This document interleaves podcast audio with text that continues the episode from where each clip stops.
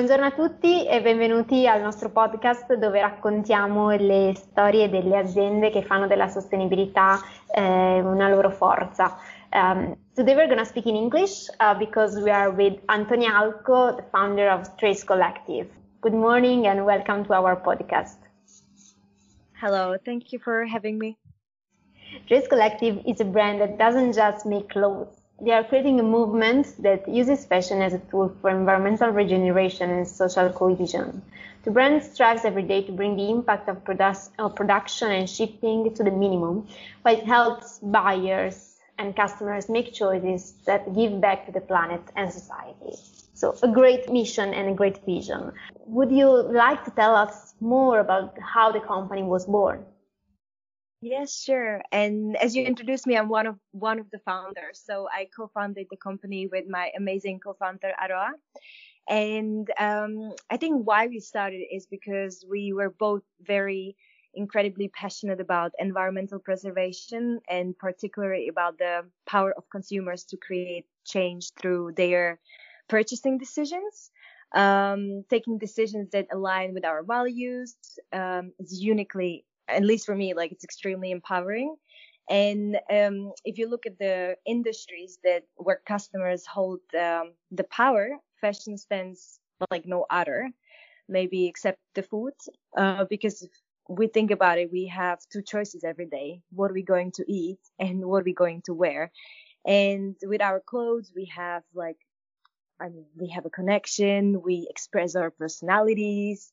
They are our everyday thing, right? So we we have a we also create a impact every day, even we want to or don't want to. It depends. Like um, it's the same with the food, what we are buying, what we are eating, what companies we are supporting.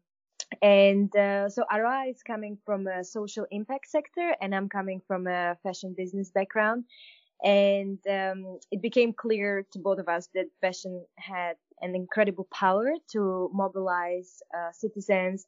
And it was an ideal industry to develop a blueprint for what market economies can and should evolve to be in the future. Um, so, and uh, funny enough, like firstly, we, we really didn't want to create a fashion brand because we didn't want to, um, we didn't want to replicate something what others were doing. And we had like a lot of talks and thought through a lot, like, um, I mean, g- went through like existing models and actually we found out that there's, uh, not many, not many companies that they, uh, drive environmental regeneration through their supply chain. And, uh, we felt that this, um, should be tried. And, uh, so yeah, that's why we started uh, Trace Collective, um, because we, we saw there is a gap on the market and like not only damaging less, but also actively repairing the environment. And you apply the LCT framework, right? The life cycle thinking to five impact areas, which are carbon footprint, water use, energy sources, ecological footprint, and then human well-being. So which are the strategies that you have developed to manage and measure this? Yeah. So, I mean, if you, I mean, if you think about it, it's, um, we i mean it because going back like why we started we also didn't want it to create like a new product because every new product you make it has an um, like a negative or like negative impact mostly right? Because you're taking something new you creating new um, new product the full process the shipping i mean there's so much. And um, so we thought like that it's very important to acknowledge um, what we are doing and how, because like if you think about a supply chain, it's a very complex uh, body and um, it does have negative externalities. Um, so what we from the day one we knew we really want to measure these impacts and uh, we found a third auditor party who is helping uh, with that but that's when transparency comes because it's very important like you need to be also transparent with those with your suppliers and your suppliers with you so you can really measure the those impacts or those as you said those uh, like different um, areas water energy emissions um, or well-being of the employees. And um, so this third auditor in company, it's called Green Stories. They're actually based in Canada. Very great. Like definitely suggesting them. And they are, um, what they've done, we gave them all the, all the information from our suppliers. So it comes from uh, our farmers, the origin of our our fabrics, then where how does it uh, travel to our mills, and then to to our the end of like where's the fabric being uh, being finished, where is it going, where, then how is it going to be dyed, and they are measuring every everything. So um, basically we also told them like how does the I mean, the, not yet the product, but how does it travel? So is it by a train? Is it by a boat? Is it by the plane? Um, all the cities from our supply chain, and then they compared everything to actually conventional cotton. So if you are on our website, you can you can see um, where we are strongest or how we are doing uh, with the in the different areas. So for example, what we found out with water we are the strongest because we're only using linen and hemp and these two fabrics are basically using 94 less water than uh, any other conventional fabric. Um, and uh, for us to improve for example we are only using dyes that they are um, Oeko-Tex certified but we actually running some tests to um, to dye with only natural dyes or vegetables dyes for our next collections. And then um, energy as the second area, also compared to um, to conventional conventional fabrics. Uh, we are most of our fabrics come from mills and factories that they are powered by only renewable energies, um, and um, and that's what we that's actually 12% less than normal fabrics. And we are hoping that uh, in by 2022 we can work with the on the mills and factories that they are powered by green energy. And then um, with emissions it's it's uh, that's like a very interesting one because it's very difficult these days to find like a shipping company that they would be they it would be green, right? It's always it's a carbon uh, footprint with every shipping, but uh, we are really like also working hard to find companies, and especially hopefully in London, like we can deliver with the bike, right? Or like personally, that's the best scenario. But um, as everything it's based in Europe, that's where we are cutting emissions because like all of our supply chain it's based in Europe. Uh, so that comes on average actually 34% less of emission. Um, in order to measure, you should know the data. You should know your supply chain. So that's where exactly. traceability uh, becomes important. So how do you manage the traceability of your supply chain? Did you start from, from the beginning only choosing suppliers that could give you traceability over their sub-suppliers? Or how did it work? Because that's one of the issues of mm-hmm. brand now because they have their supply chain that they built years ago and now they need to trace them. Yeah, and uh, I mean it was so difficult, really, and I and I understand why so many brands they kind of stop and they think like, okay, maybe that's enough, you know, for my impact. But we really dig deep, and uh, it was many many months of finding suppliers that they are uh, meeting our standards. So they are only producing 100% monofiber. So only, or let's say not combining linen with something else.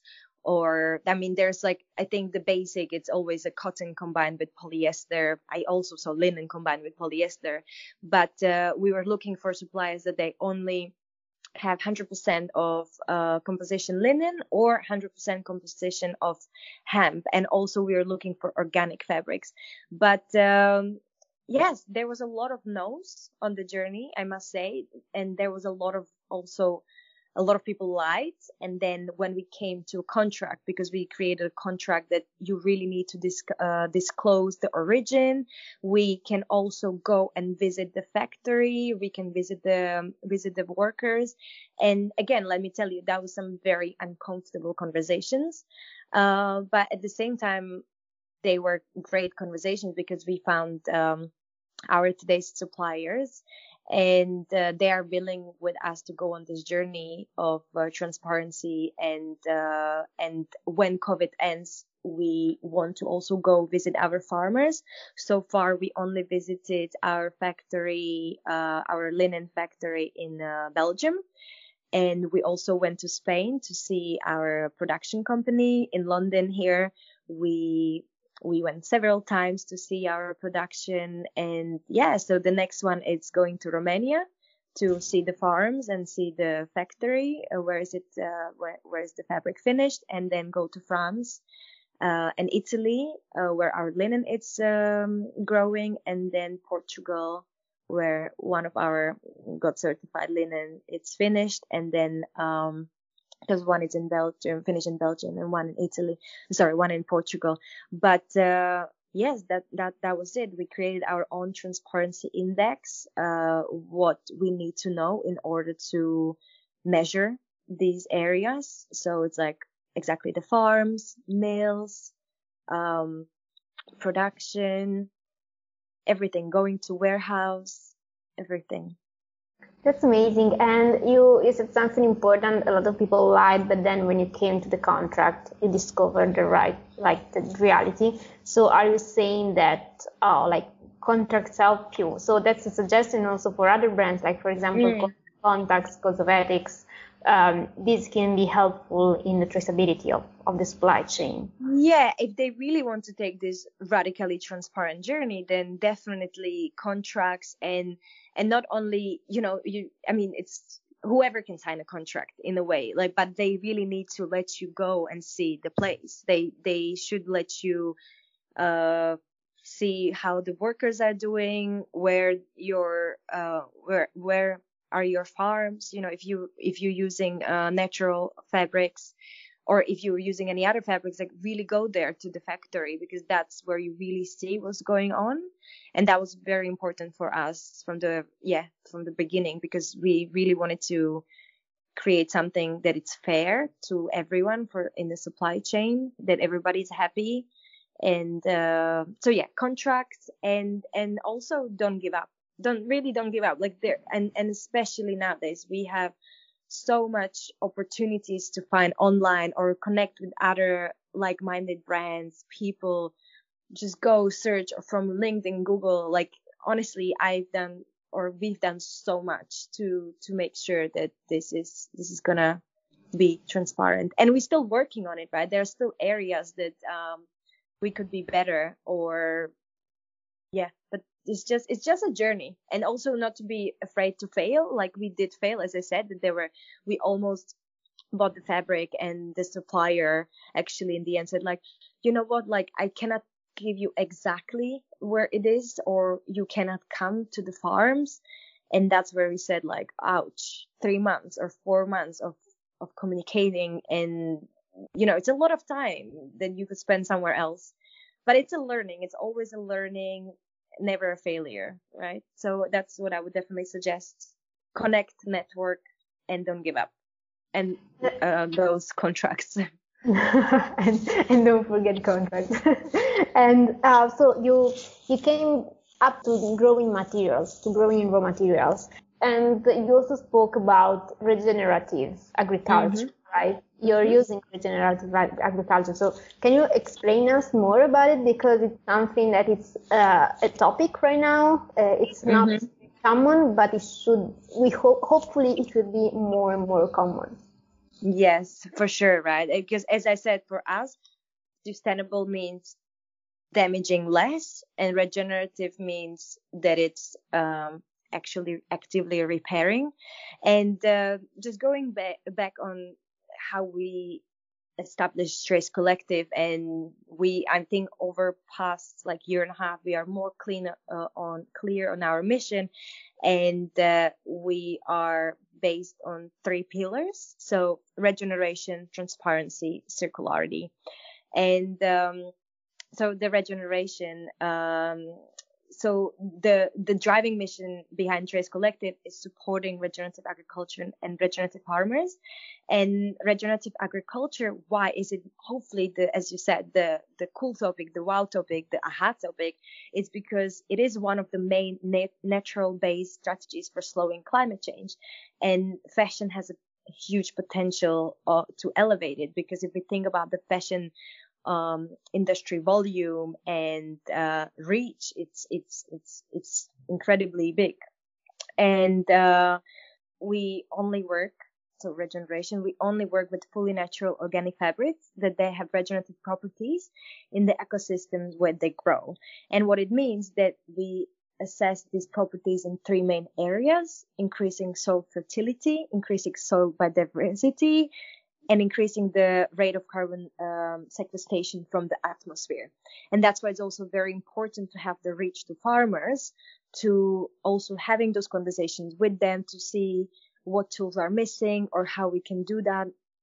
And uh, why regeneration it's um, again like very important. It's to because I don't know how familiar you are with the soil and uh, if if you explain you know, uh, if it's something that it's useful for for people who are listening to us just explain it yes.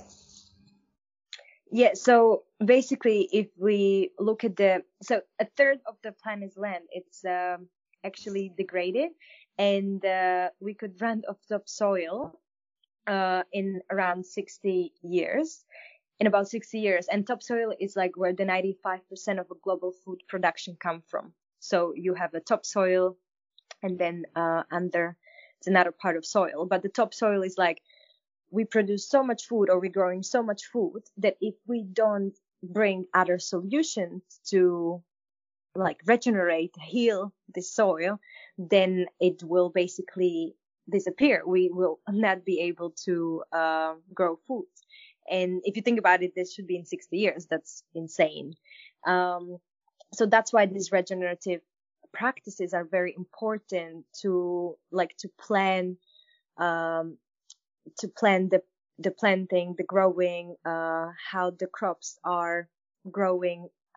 So they are strategically uh, planted uh, seeded like the seeds are uh, strategically uh, planted and um, there's like a there's a there's a huge um, like it's a beautiful science around that. And there are so many amazing TED Talks, podcasts. Um, there are amazing um, organizations like um, Fibershed, Climate Farmers, and different organizations. They are uh, focusing on regenerative agriculture. So I would definitely suggest to to look at these and learn more because it's a quite a complex topic. But uh, I think that's the answer. That that's what we need. We need to really give back the environment and not only just take.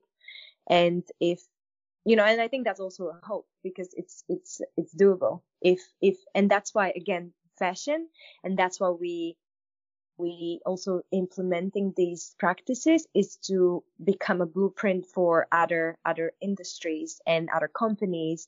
And if we drive demand for regenerative agriculture, then, then it's just, it can happen, you know, it can, it can be better and better, but we need to really drive the demand. And um, as we believe that fashion can be engine that starts a global conversations on humanity's role to regenerate our environment, um, and it can become the first global regenerative industry, serving as a blueprint, uh, blueprint for uh, other industries to follow.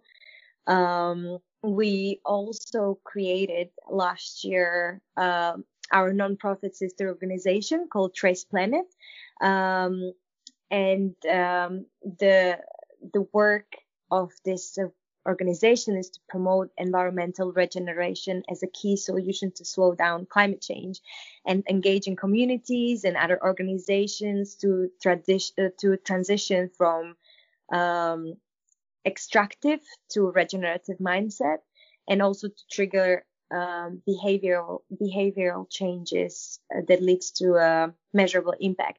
And we do this through research, education, and developing multi-stakeholder coalitions for regeneration, and always using fashion industry as an entry point to create change. And uh, and we we need Trace Collective to be uh, to work well to support our charity as a majority of our profits are going to our to our charity. To need to like join us on this journey. Yes, that's a great point. Like switching also from the minimizing negative impact to generating positive impact, which is something that can be really life changing for a company as a as an approach.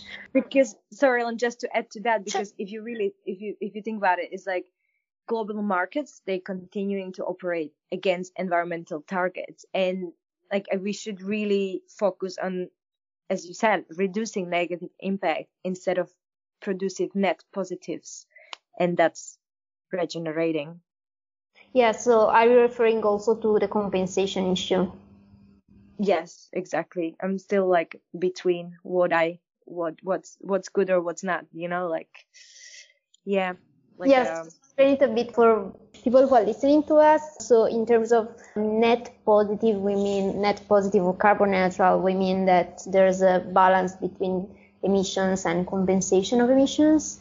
Offsetting or planting trees or yeah, those different different uh, things you can do, as yes. you said too. Exactly, and the, the point here is to understand when you when you're carbon neutral, how much of this is from reducing your impact, your negative impact, and how much is from compensation because of course like compensation should be matched with also reducing emissions it should be in theory a residual strategy for the emissions that you cannot reduce so that's how it should ideally work, but that's not always the case. All these, of course, that you describe is amazing. It comes with costs, I guess. Mm-hmm. Yes, as everything, no? yes. So, um, what are the limits of all the things that you're doing in terms of costs, and how are you dealing with higher costs?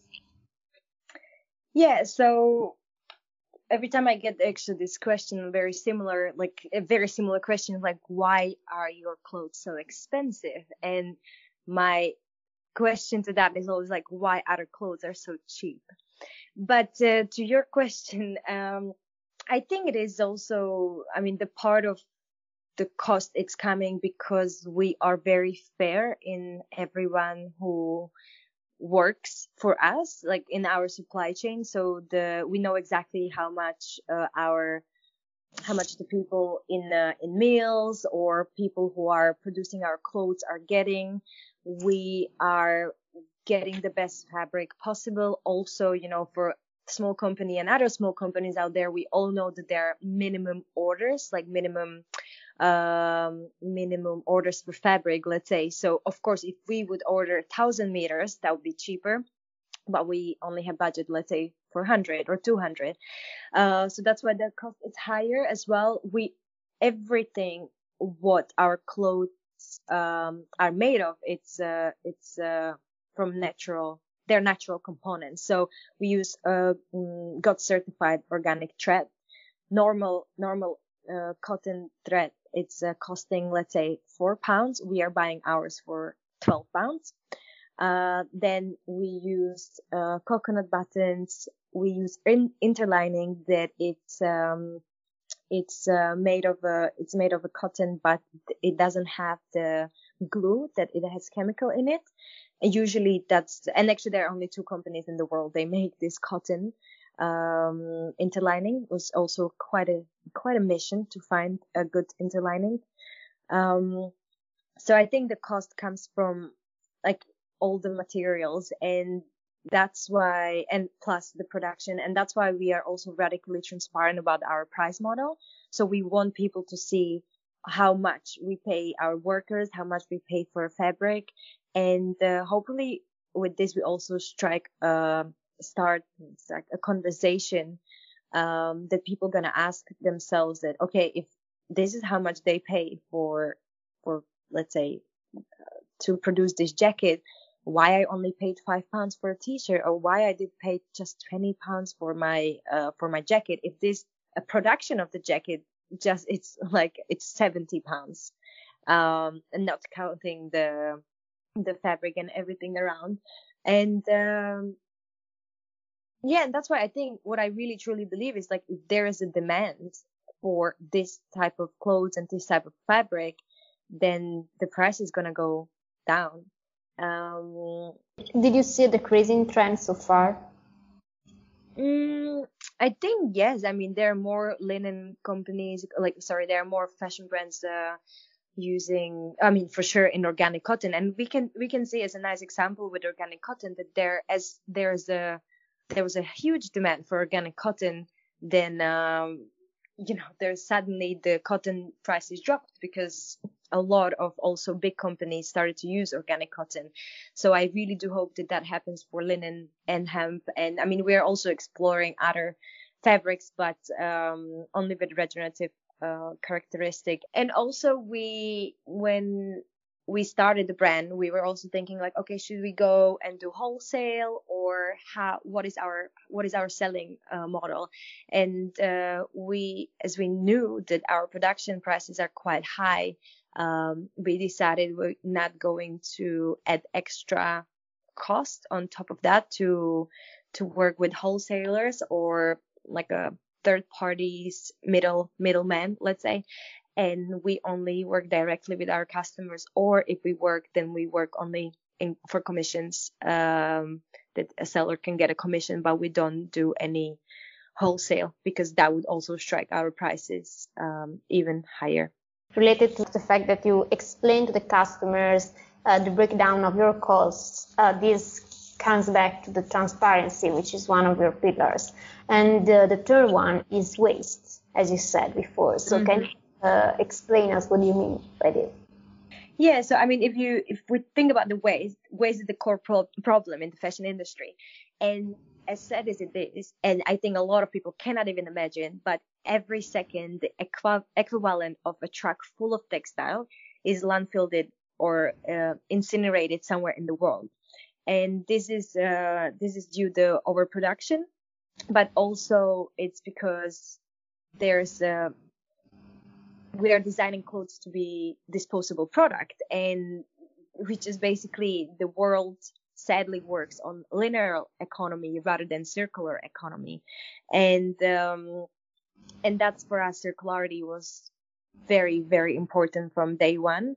So that's why we choose fabrics that are fully natural and biodegradable biodegradable uh, which means that uh, let's say if you decide to throw away uh, i mean hopefully not you will not throw away your 300 uh, pounds linen jacket uh, to your garden but if it's by any chance it would end up on the landfill um, it will disappear without harming uh, the earth.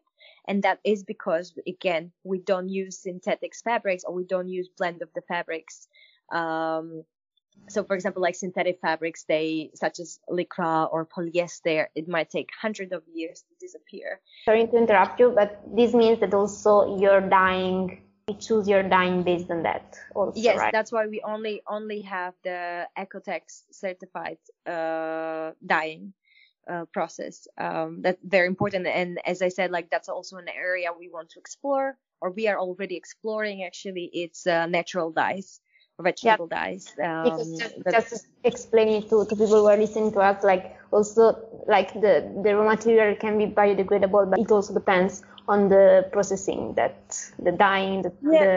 the, the finishing. Yeah. Mm-hmm. yeah all of that and also for me that is also very fascinating and uh, sometimes i do have uh, discussions let's call them with some other brands it's like you cannot call your product biodegradable biodegradable sorry if you let's say using i don't know if you don't tell your customer to cut off the zipper, cut off that mm-hmm. interlining that is made of polyester, because there are a lot of sustainable brands out there or other brands like and this is not to point fingers it's just to for anyone who is listening to really make sure that your customer is educated enough to know that okay this product can be biodegradable but it needs to for example the buttons are not biodegradable. Or again the the tag it's not biodegradable. The paper you have not the paper but like your your brand label you know it's a it's a lot of thinking put in our designs. So when we started to work with our designer uh, Claire, then that that was that's that's what was our main rule that it needs to be designed in a circular way. Um, and everything from our you know our brand labels the ones you have on the top of the of the of the garment they're actually uh, they're made of linen and they are coming from our prototyping process so basically everything uh, not from prototyping but even the the step before when you put it on the on that fabric that you you can write you cut the fabric the to- toileting uh, process.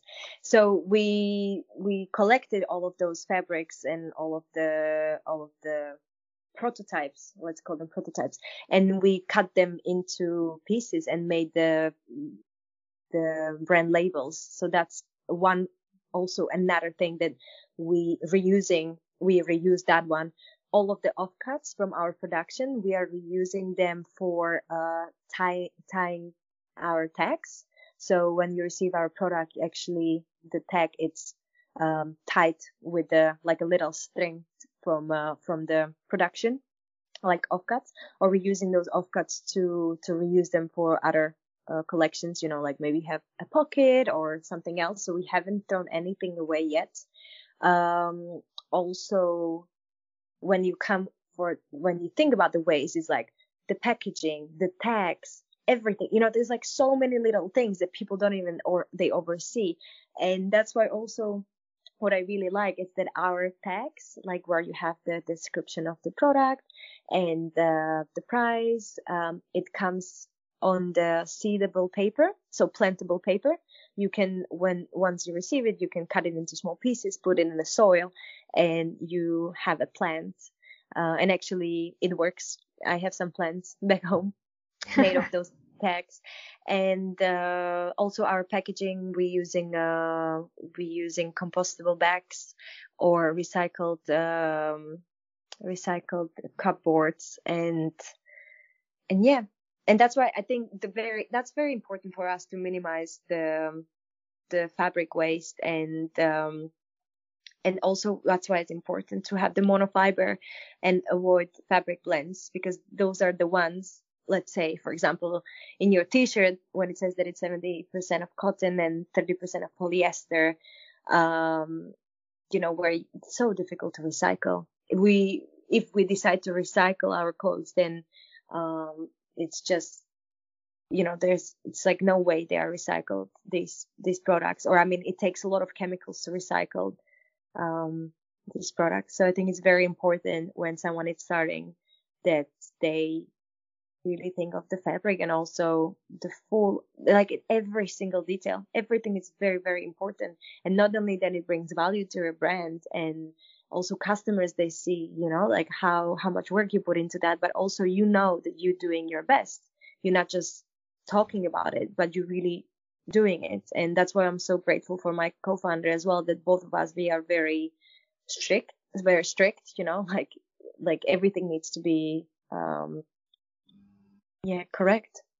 Uh, so you made a good point also on you know on uh, being strict because you are communicating values to your customers and so who is your target everybody who loves to be part of our journey and uh, save the world no i think i think what i can see um and just sorry to come back to other point i always like we always say that fa- like the world doesn't need another fashion brand, right? So if someone wants to, and I've heard this from also many wholesalers or people I look up to, they were telling me like, look, we don't need another organic cotton white t-shirt company, or we don't need another this and this company, right? So that's why I urge everyone who starts their business to really think of the social and environmental impact and and really use it as a positive tool uh, to to change something.